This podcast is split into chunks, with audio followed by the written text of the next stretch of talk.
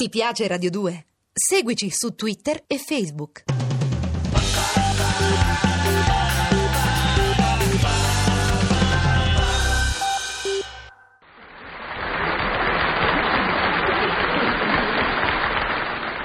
Buongiorno. Per il mio corso accelerato di tipologia contemporanea presenterò oggi il, il nevrotico. Oh, eh, sarà bene, miei diligenti discepoli, sgombrare subito il campo da un dubbio legittimo, precisando che nevrotico non è affatto sinonimo di pazzo.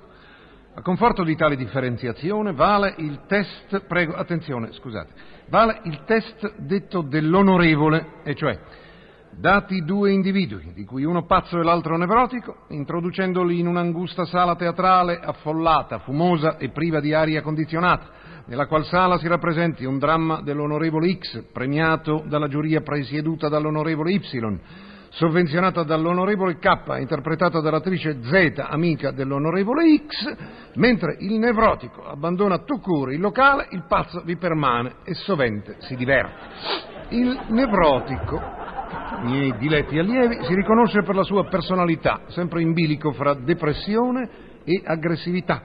Egli è, come dire, un incrocio tra Schopenhauer e Napoleone, tra Sergio Endrigo e Walter Chiari. Caratteristica questa che mi ha portato a definirlo il pendolare della psiche.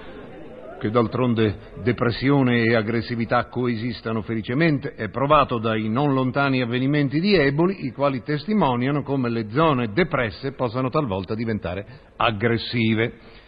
La panacea del nevrotico è l'ansiolitico. Mi riferisco alle miracolose pilloline tranquillanti che, eh, teoricamente, dovrebbero fare da scudo allo stress da traffico, alle vertenze condominiali, alla serie di telefilms di Paul Temple o alle dichiarazioni sulla ripresa economica dell'onorevole Rumor, che proprio per il fatto che appaiono tranquillanti hanno bisogno di tranquillanti per essere meglio tollerate. Di tali pilloline il nevrotico si nutre come di cibo, riuscendo talvolta, per semplificare le cose, sì, a inghiottirle a cucchiaiate assieme al riso in brodo. Ulteriore caratteristica del nevrotico è quella di non voler rinunciare a certi eccitanti piaceri della vita, ai quali però egli si accosta in termini di compromesso, sì, di surrogato. Il nevrotico quindi è accanito bevitore di caffè decaffeinato, pervicace fumatore di sigarette denicotinizzate, testardo degustatore di vino dealcolizzato e forse attende che la scienza gli procuri in un futuro non lontano una donna defemminilizzata. Sul nevrotico incombe anche sempre lo spettro dell'insonnia. L'insonnia lo incupisce e lo fa sempre più chiudere in se stesso, talché spesso diviene paziente difficilissimo da curare. Si narra infatti di un nevrotico che al proprio medico confidò di non riuscire a dormire la notte da sei mesi. Bene, solo dopo svariate e vane terapie il dottore giunse a scoprire che da sei mesi il nevrotico in questione era stato assunto in servizio attivo nel corpo dei metronotte.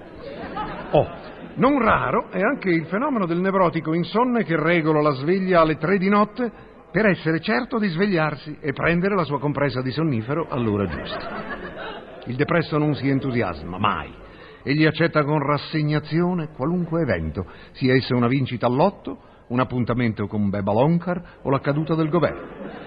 Il nevrotico è altresì sensibile ai cambiamenti del tempo, e cioè meteoropatico. Sua aspirazione, infatti, è diventare intimo del colonnello Bernacca, dal quale dipende e di cui anzi si considera un mutuato. Non che questa sia l'unica mania del nevrotico. A titolo puramente indicativo proverò a elencarvene qualcuna. Bagnomania. Avviene di notte, quando nel silenzio più profondo da un rubinetto cade ritmicamente una goccia nel bagno, rumore che il nevrotico avverte a tre caseggiati di distanza. Avemania o avversione per aveninchi che conduce e presenta innanzi al depresso, sempre nemico del cibo che contiene colesterolo e carboidrati, il suo programma a tavola alle sette, gonfio e dovizioso di intingoli e manicaretti. Mania Teresa, piuttosto rara, che insorge allorché moglie suocera e collaboratrice domestica del nevrotico, che egli giustamente considera le sue tiranne, si chiamino tutte e tre Teresa, e così via. Potrei ancora dilungarmi sulle manie di questo angosciante personaggio che vegeta nella moderna società, se solo ne vedessi la ragione.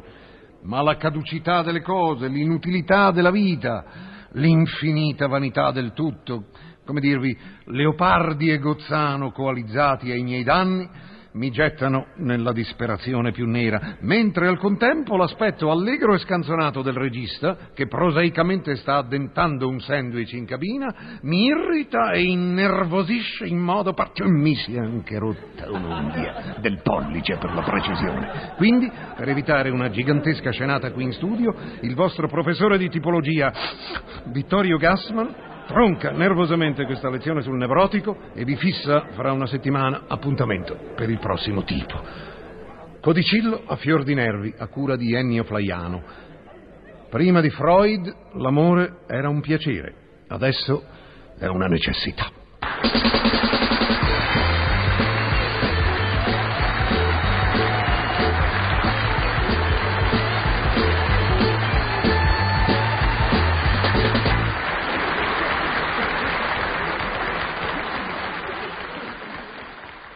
Ti piace Radio 2? Seguici su Twitter e Facebook.